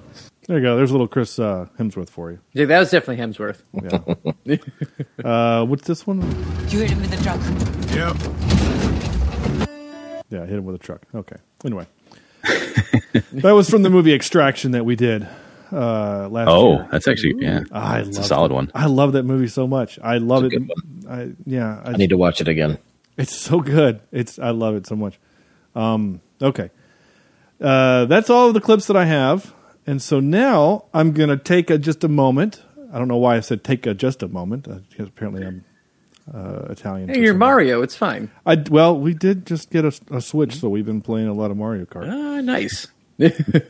So I'm going to take a moment and say, uh, for those of you listening, next week there is no cheap seat reviews episode. I'm on vacation, uh, first vacation in like two and a half, three years.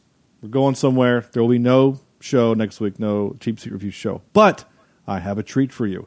Next week, I will be in the normal time slot in the normal uh, the normal feed. We will be uh, releasing our first ever episode of Them's Fighting Nerds. Now, if you're listening to this show, you know. Wait a minute, or not. You know, if you're fans of Cheap Seat, I should say. Obviously, you're listening to this show because you can hear me. Um, I did have we did have a, a Them's Fighting Nerds podcast for about five episodes uh, with me and Sam, and it just fizzled out as a lot of podcasts do because didn't have enough time to do a second show. This is something different. This is a different show. This is a different take. Here's a little trailer I made. So next week, you will get the full episode of Them's Fighting Nerds. Hello, and welcome to Them's Fighting Nerds, a debate podcast where two nerds enter and one nerd leaves. Now, I'm just a simple Marvel fan. I don't know my Jack Kirby's from my Steven Ditko's. It's like he could be the strongest Avenger, but he's always got to be off doing something else. Like he's. I hope we're not being uh, graded on our accents, because if we are, I'm in trouble. Who will it be? Guardians of the Galaxy Volume 2 or Thor Ragnarok as the greatest MCU movie? Find out August 4th. There you go. That's right. Nice. So the the premise of the show is quite simple. It's a debate podcast. The the how this thing all came to be is because I already had them fighting nerds as a as a show and the artwork. Um, Cameron from the Green Shirt podcast, a newbie's trek through TNG, laid down this ridiculous claim. I shouldn't say ridiculous. He laid down an audacious claim that Guardians of the Galaxy two is the a better is the greatest MCU movie, and that Thor Ragnarok was not only not the greatest MCU movie, was in fact a bad movie. Oh, And um, that's bold. it is Yeah. bold. And Jesse from Sudden But Inevitable took uh, took offense to that and uh, slapped him with a proverbial glove and said, "I challenge you to a duel." And so we created this show for them to have a debate. So it's a true debate show with five subjects. I award points as the both host and moderator of this episode, And the master i- debater. and master debater. And as uh, the idea is going forward, if there's going to be in our Potter and family, if more people want to throw down the gauntlet uh, challenge, uh, you know, this is the forum to do it. So this is our first episode. Uh, we hope to uh, do one a month because we all have our own regular shows and uh, two shows. It's just a lot. So we're going to do. Hopefully, we can try to do once a month. So next week, uh, during our normal release time, Them's Fighting Nerds episode one. Who will win? Guardians of the Galaxy Volume Two or Thor Ragnarok? You guys decide. I guess technically, it's which debate debater wins. That, that's the movie. Anyway, go listen to it. It'll be great. Time for this. And now for some more bad news. Ready? Time for a little bit of trivia. I'm going to cook through this pretty good. Uh, this movie actually had a lot of trivia, like a lot of trivia. Um, but that's okay. Uh, we did mention that Russell Crowe, Crowe learned how to play the violin for the film, and he said that it was the hardest thing he had ever done for a film. So, of course, that's up to 2003. So I don't know if something had become more difficult since then, but who knows? Uh, I mentioned that. Let's see what else. Um, uh, this movie, I, we didn't mention this. This movie critically did really well. This movie was nominated for eight Oscars, by the way. Yeah. Wow. Yeah. Now the only won- thing that ha- Go ahead. oh, I was going to say the only thing that kind of hamstrung it, uh, I think, in terms of visibility, was the fact that you know, the Return of the King Yeah. dominated that award season. Yeah. Yeah, and uh, Pirates came out at the same time, so there's. Uh, Yeah, so yeah, Yeah, Pirates of the Caribbean was happening. Pirates of the Caribbean was that summer, and then this came out in fall. It was the November release, but then a month later was Return of the King. Yeah. and Return of the King. Basically, every award that Return of the King was nominated for, it won, except the two that this movie won, which is kind of funny. Uh, and those being, it won Best Cinematography and Best Sound Editing, but it was, uh, but it, talk about cinematography. I just want to pause real quick. yeah, yeah. Did was it? and Maybe you know this, and maybe it's in trivia. I don't know. But this movie looked like a movie that was filmed in the 70s. There was a me. very film grain look to it. Yeah. yeah. And because I, I think about a movie that I watched uh, growing up called Shipwrecked, which was actually a Disney film. Yeah, I actually watched Um, that like four weeks ago with the family. It doesn't hold Yeah. up. It doesn't. No, it doesn't. but um, but I thought about that. Just the quality of like the quality of the film, the way that it looked on screen reminded me of that because I kept as I watched it, I kept thinking, "Man, this is an old movie." But then I would see actors like Paul Bettany and Russell Crowe and Pippin, and I was like, "Okay, this is not old." But when they weren't on screen, Can I? Yeah. Uh, Mark, you said you have this on DVD or Blu-ray. Did you watch it on that medium or on Amazon? No, I watched it on on DVD. So I'm curious to know if what Andrew was talking about you experienced. Do you know? so I'm I'm assuming that there was uh, maybe some extra semen on Andrew's screen that might have caused him to miss some of the cinematography. Uh, I'm smiling; you can't see my face, but no, I'm. I, I do agree, though. I mean, it's uh, it's a film that I think. Obviously, it was filmed on gimbals for a lot of it, where the ships were mounted, right? So uh, they took a lot of effort to make sure that this was a very practical looking, authentic looking uh, film but um, but even when you're doing some of the under deck shots, you know, I, I feel like I am looking through a filter where it just you know it just feels like there's a layer of grunge on the lens. Yeah. Um, and, and so yeah, I I struggled with that a bit too, and I was watching it on a you know I guess I mean obviously you could get on DVD or on Blu-ray, but yeah, I got that same feeling, and so I I totally agree. I don't think it was a bad thing necessarily. To me, it was it gave it a little nostalgia It- factor. the reason why I asked you specifically about your your copy because sometimes when it converts to digital, it doesn't convert well, and and because this was on, I watched this on Amazon. Which, if you're listening to this episode, you have basically two days to go watch this movie before Amazon pulls it. Because I got the alert tonight that it's, it's getting pulled in four days. Um, but I there was a couple of moments, mostly sky shots, where the actors are in the foreground and you can kind of see sky. There was a very film grain look to the sky, and there was a Mhm. couple of oh gosh, that scared me. Sorry. uh, no one can hear this except me, but I'm uh, I'm some music was playing. Sorry. Um, for listening at home, it sounds like I'm having a, an aneurysm. I, I'm not. Just anyway. My point is, is that there was a weird kind of film film to it. To answer your question, Andrew, I don't really know a, a reason why, other than maybe that's just the way the transfer worked. Maybe that Yeah, was maybe so. There was a couple of scenes, well, not a couple. There was some filmed at the uh, water tank down in uh, Mexico where they filmed Titanic. So maybe Yeah. that's green screen, you know, effect. I don't know. and it could be it could be this the model too like the the model uh filming I, I think that might be where some of this comes in because who knows what they carried over for congruency from filming the actual in-person stuff and then the uh, the, the scale models Yeah. that were that were also Yeah. built so i i don't know that's that's that's definitely a good question to ask and i mean so when i was talking about the under deck thing though the under deck scenario and and how that looked um the, like you're right, Andrew. The, the grunge doesn't look bad. I mean, it, it, it almost kind of plays up even when uh, when Russell Crowe's talking about how you know she's a good boat, and he's like you know tapping the windows and stuff, and you know it's like that grunge may have been done to even invalidate his opinion because he's saying it's a great ship still, and everyone else is kind of making fun of it. Yeah. Right. So Mhm. yeah, All right, guys. I actually just got upgraded to another tornado warning, so I'm gonna be disappear for another half hour. Um, uh, yeah. Good luck. Um, I don't know if you'll be here when I get back, but I'll see you soon.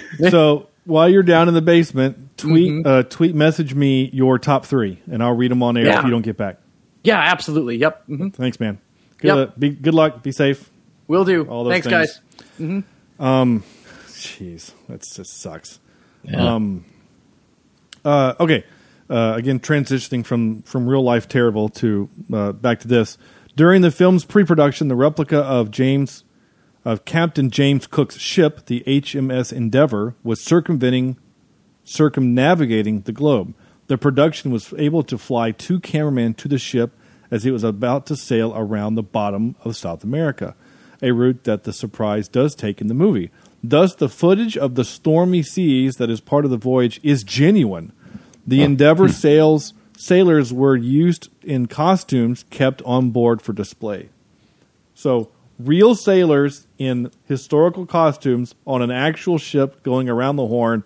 That's just so cool to me. In That's a just- storm. In a real storm. That's just Yeah. that's that's so awesome and That terrifying cool. at the same time.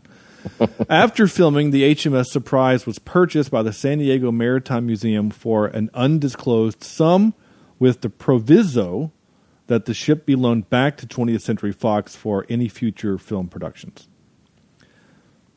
Now, I captured this last piece of trivia because this is obviously um, anyone can edit IMDb.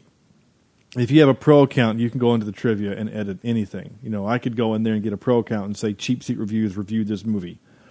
So Yeah. this is obviously the marketing person uh, for the San Diego Maritime Museum. This is what it says: "Quote: If you would like to visit the magnificent ship and walk the plank, you can. It's located at the Maritime Museum of San Diego, California."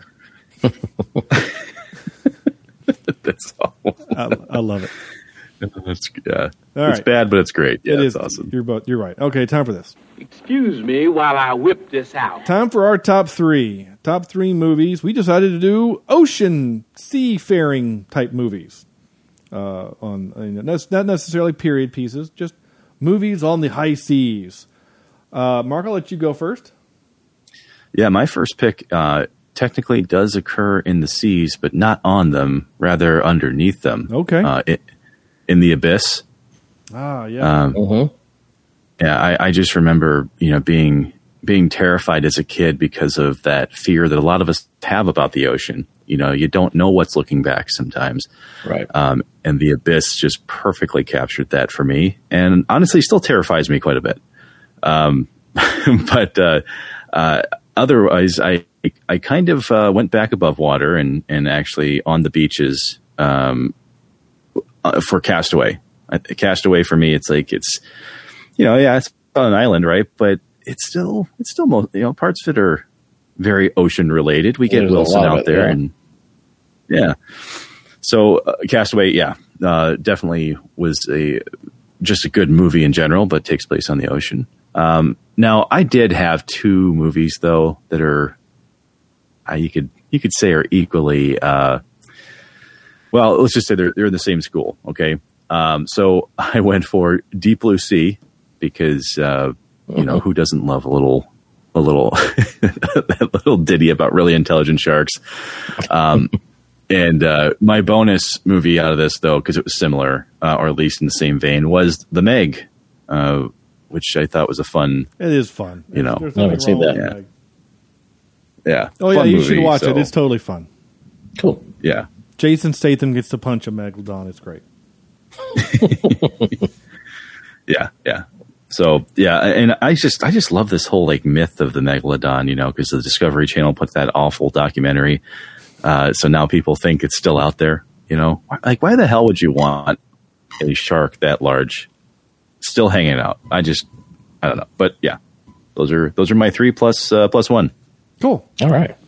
Uh, Joe hasn't hit me up yet, but he will in just a moment. Not not worried about it. Um, I will do mine now. Uh, I did so.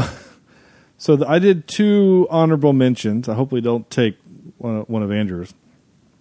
So I too did a submarine movie with The Hunt for Red October. Oh yes, Um, and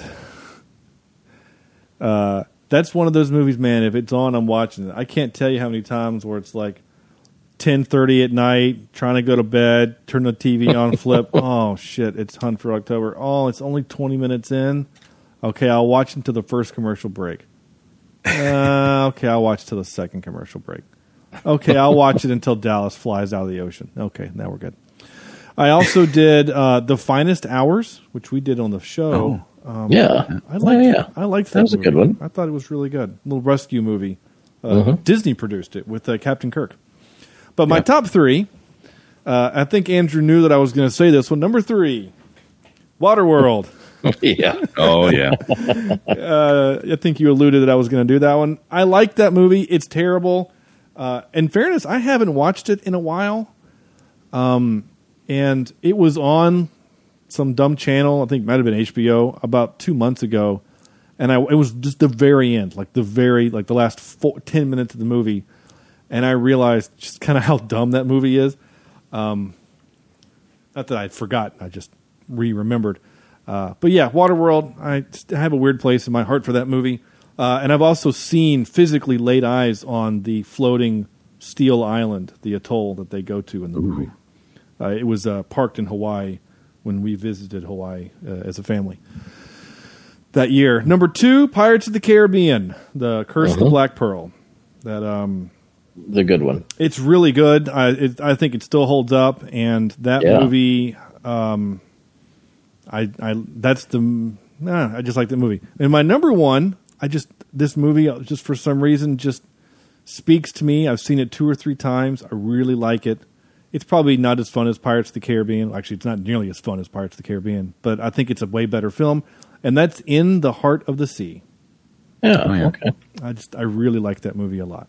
Um, okay, uh, we do have some Twitter people, but I'll let Andrew go. Let's see if Joe has te- uh, messaged me. Joe has.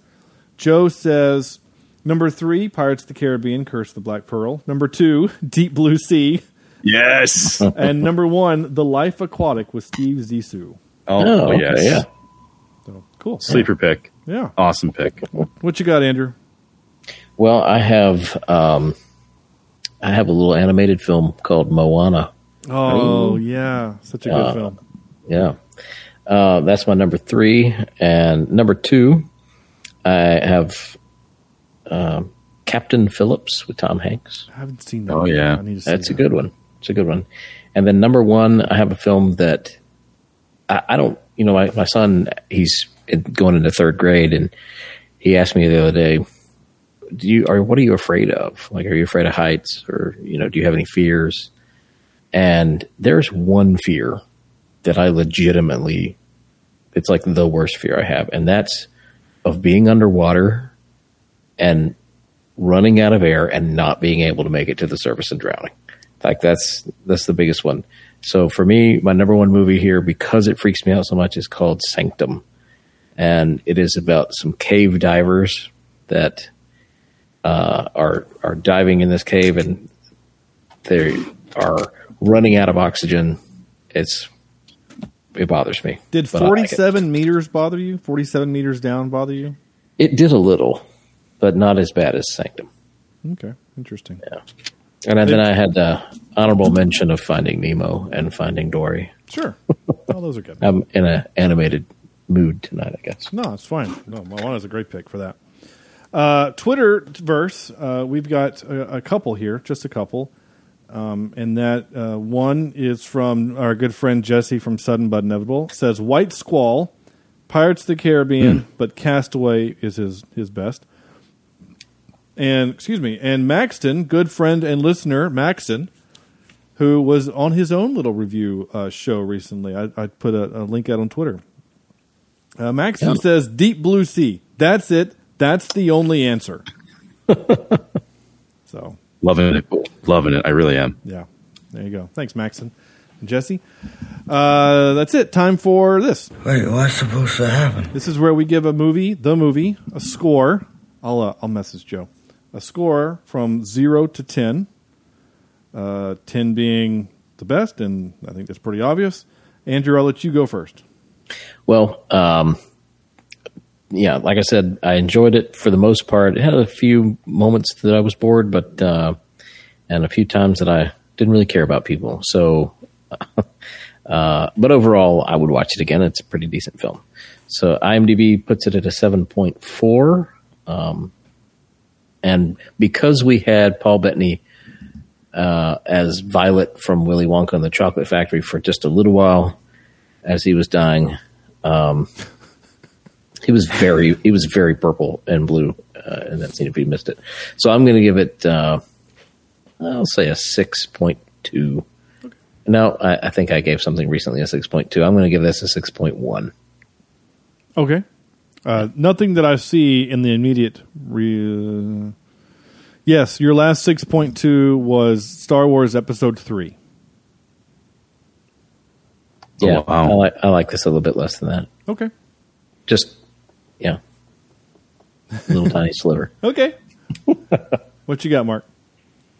You know, I was actually going to stay in roughly the same area. Uh, I was actually going to say 6.5 initially because, uh, you know, I think this film passes in a lot of ways. Like, the, I, I think the dialogue is good. The the action that we do get is good, and the relationship between Bettany and Crowe is like it's really it's really well made. I think that part of it is obviously it's the focus because there's not a whole lot else they are focusing on. So um, yeah, I gave it the six and a half though for some of the reasons that we talked about. The pacing is a little rough um, at times. I mean, if you're because I'll put it this way: if you're expecting action, then the exposition parts of this, or even the lack thereof at, at points, might take you out of it. And if you're just casually watching it at home, you might decide to turn something else on because you know it may not be your thing. But I think for for people that want that balance of of drama, action, the historical setting, and all of that, I mean, I think that could elevate this into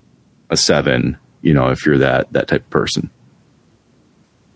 So are you, or what? What was your score eventually? So six and a half is where I'm at. Okay, okay. but I I can definitely see where other people might get a little more value out of it than I did. Sure. Okay, I got you, Stan. I got you. Um, yeah, I, I think that's fair. Uh, yeah, if you're looking for, yeah, this is not a popcorn movie. This is not a summer blockbuster. That's why it's released in November. I mean, it's not trying to compete with Pirates of the Caribbean. It's a different kind of movie. Uh, this is a you need to pay attention to it kind of movie, and that's okay. That is very okay. Uh, Joe has not responded. I asked him what he would give this. He hasn't responded, so um, we'll just go. Uh, I like this movie. I think it's really good. I think it's worth watching. I think um, if you like seafaring uh, movies, if you like um, one other thing that this movie, whenever you see like those dumb top ten lists of of things that you see on BuzzFeed or whatever sites, you know, there's always like uh, ten most accurate, historically accurate movies. This movie is always ranked on that. This movie, though it's not historically accurate to a story, to a point in history, or to a to a spe- specific story, it's historically accurate in the depiction of life. And I think that that's pretty cool that they did that. They're, they didn't really cut any corners. I mean, I think it's neat. So with that being said, I'm going to give it a seven, a straight up seven um, out of ten. Uh, well, hold on, you said IMDb gives this a what? Seven point four. Seven point four. You know what? I'm going to go with IMDb. I'm going to follow the masses and say seven point four because I think it's a good movie. I think it is a really good movie, and you know, kind of looking around at other things that I've given a seven. You know, I gave a seven to, to Hancock. I think this is a better movie than Hancock. Would I rather watch Hancock than this? Probably, but this is a better film. And um, yeah, I'm okay with that. It, uh, you know, you have to almost ask the question of what would this movie look like if it had learned from the other things that we would see in the next like five or six years, right? Especially with um, some of the entertainment value that you see out of the Pirates of the Caribbean, right? Mhm. And and some of these other blockbusters. That's what it makes me think of is is where could this have gone if it had just been, you know, not positioned precariously close to Lord of the Rings, Return of the King, and, and some of these other factors we talked about. But but either way, though, it it, it lives on in, Yeah. in our hearts. And I think that Pirates is so similar as far as what you get from the films um, that maybe they decided, well, let's abandon ship on this. Again, no pun intended. Yeah, I don't know. I think they're different enough vehicles and they're different enough things that. uh, Well, I, I mean, of course, Pirates is a little more fantastical, and this is more realistic. But Yeah. yeah, Yeah, I I think it simply comes down to money. If if this maybe this movie was marketed well enough, or maybe it was just in, in a year where we already had one pirate sailing kind of movie, and we were looking, we were waiting and holding our dollars until Return of the King came out a month later. You know, maybe it just came out the wrong time. Maybe if it comes out the next year in 2004, Maybe it does Mhm. better. Who knows? But uh, I think it's a good movie, and you should go watch it. And that is all I'm going to say about that. Um, that's it. That's the show. I have really nothing else to say other than my quote game, where I will give you a quote. Uh, Mark, you don't have to participate. This is where I just, for the listeners, I have a giant movie poster my parents gave me. Uh, what movie, whose line is what it says? 101 classic movie quotes. Tonight, movie quote number 27. Andrew, this one's for you, buddy. Where we're going, we don't need roads. That that made me tear up a little bit. Yeah. Yeah. Especially with my my delivery of it too. I'm sure. yeah, it was spot on. It's perfect. spot on. Yeah. Yeah, I, I agreed that I would never try to actually uh, perform the line. I'm just going to read them. um, so there we go. That's that quote game. Valiant effort, though. Thank you. Yeah. Thank you. This is an opportunity now for you to tell the fine listeners of both this show and I guess people who are listening to uh, because of your show where they can find your show. I guess if they're listening because of you, they know how to find your show, but my listeners don't. Yeah, I mean, just in case you, you don't know where to find us, uh, we try to keep it pretty easy across social media. So we're at Digital Dissect One. Uh, the the uh, thing that usually comes up everywhere, though, is if you type in uh, Digital Dissection, a nerd podcast. That's usually 100% guaranteed, uh, but digital dissection typically works. But uh, yeah, outside of social media, we also do uh, run a blog, and the blog will cover some topics that are our main show can't always get to in time. So um, we've done some pretty fun side projects through that that uh, have been have been great for us. So, um, but yeah, that's that's how you can find our little thing. Yeah, Do you go check them out, especially the episode I was on where we reviewed Serenity. Um, and also, really kind of cool, fun little note here: the uh, gentleman that you had on for your music portion, Chris, and his wife Leslie. Um, the music you heard for the trailer for them's fighting nerds, he wrote that. Oh, that's so that's, cool. That's his music, and then he wrote our theme, the intro to this show. He wrote our theme. Um, I'll have to. Well, I don't know that I can listen to your episode uh, because I haven't watched all of Serenity. Oh, And uh, yeah, but I watched it. Uh, I think maybe five years ago, and I stopped halfway through because I didn't like it. okay. Well, then don't listen to that episode because it won't make sense. I'm waiting to the day that you make me do it for the podcast. so- Well, we will one day. We will eventually do it again for the podcast. And I say again, it was supposed to be our first episode, and it didn't happen. So, Well, hey, Sean, before we go, I did want to wrap one thing uh, about our show recently. yeah. Um, so we actually had on uh, Sean's or Josh Sawyer, who is the uh, project director and lead designer for Obsidian Entertainment, and uh, it was a just a awesome show. We get to talk about uh, some of the like genre defining RPGs that they made there. The biggest game that I know some folks would know him for is Fallout New Vegas, which is also a personal favorite of mine. Um, and so we actually just dropped that this week. So it's uh, it's definitely a fun experience to really personify someone who gets asked a lot of gaming questions, but not asked how is Josh doing. So we really spent some time uh, getting into that. But yeah, it was a really fun time, and that's out now. That's awesome. Go go find it. I will link to your um, your link tree and all that stuff in the show notes so that people can find your stuff. Cool. Um, that's it. Uh, the last thing I will say, the, the last thing I'm going to promote is one next week. Them's fighting nerds. I mean, if you're already subscribed to the show, you're going to get it anyway. But please, please, please, please listen to that. And I want feedback, guys. I'm begging you, tweet at me, message me, cheapseatreviews at gmail.com, email me. I don't care how you get me. I need to know feedback because we want this show to be successful. And if you guys love it, let me know. If you hate it, let me know because Cameron and uh, Jesse and I, we want this thing to be successful. We need your feedback. Please, please, please let us know. Also, Cheap Seat Reviews, for the first time ever, did an interview. We did an interview, and by we, I mean I. I did an interview with my friend Erica Hogan. That episode is also on the feed. Go listen to that. Uh, uh, she's a. Um, Mark, I, I forgive me. I don't know. When did you start your, your podcast? So we officially kicked off uh, right around the end of March this year, um, and So if you were it a feels like you were a pandemic Yeah. podcast. Yeah. Uh, actually, we, we we may have fallen within the pandemic, but the pandemic isn't why we Okay. decided to do it. Okay. Um, yeah, Joe and I were basically formulating this idea for almost seven years, and we had a lot of content, and uh, and so yeah, that's why the show kind of just kind of kicked off. And then uh, I actually forgot to mention this. Uh, we added a, a new co-host named Chelsea. She's been with us now for um, just about ten episodes or so. Um, so I mean, yeah, we're we're off to a quick start, and we're loving it. Great, that's great. The reason why I ask is because I know a lot of people, um, especially a lot of other podcasters, even that we've had on our show, um, started their show because of the pandemic. Mm-hmm. And Erica decided that instead of starting a podcast, she would become an actor. And within the time of the of the pandemic, during the pandemic, she joined an agency, uh, starred in a couple of national commercials, was on a uh, on a TV show that will uh, as a as a featured extra that will come out this fall, and she'll be in a feature film.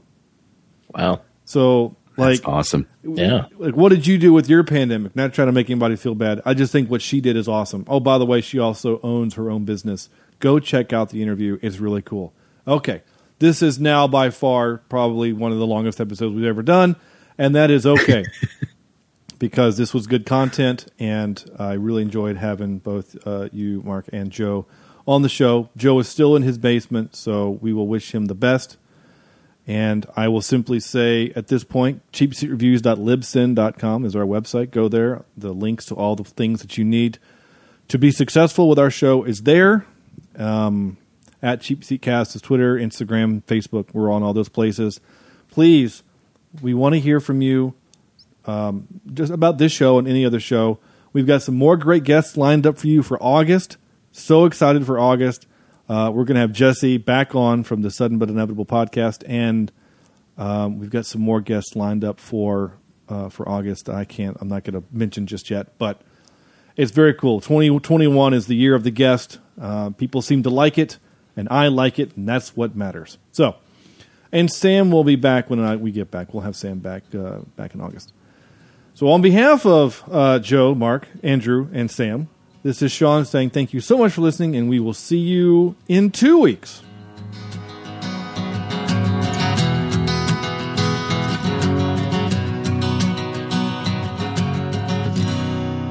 This is Cheap Seat Reviews.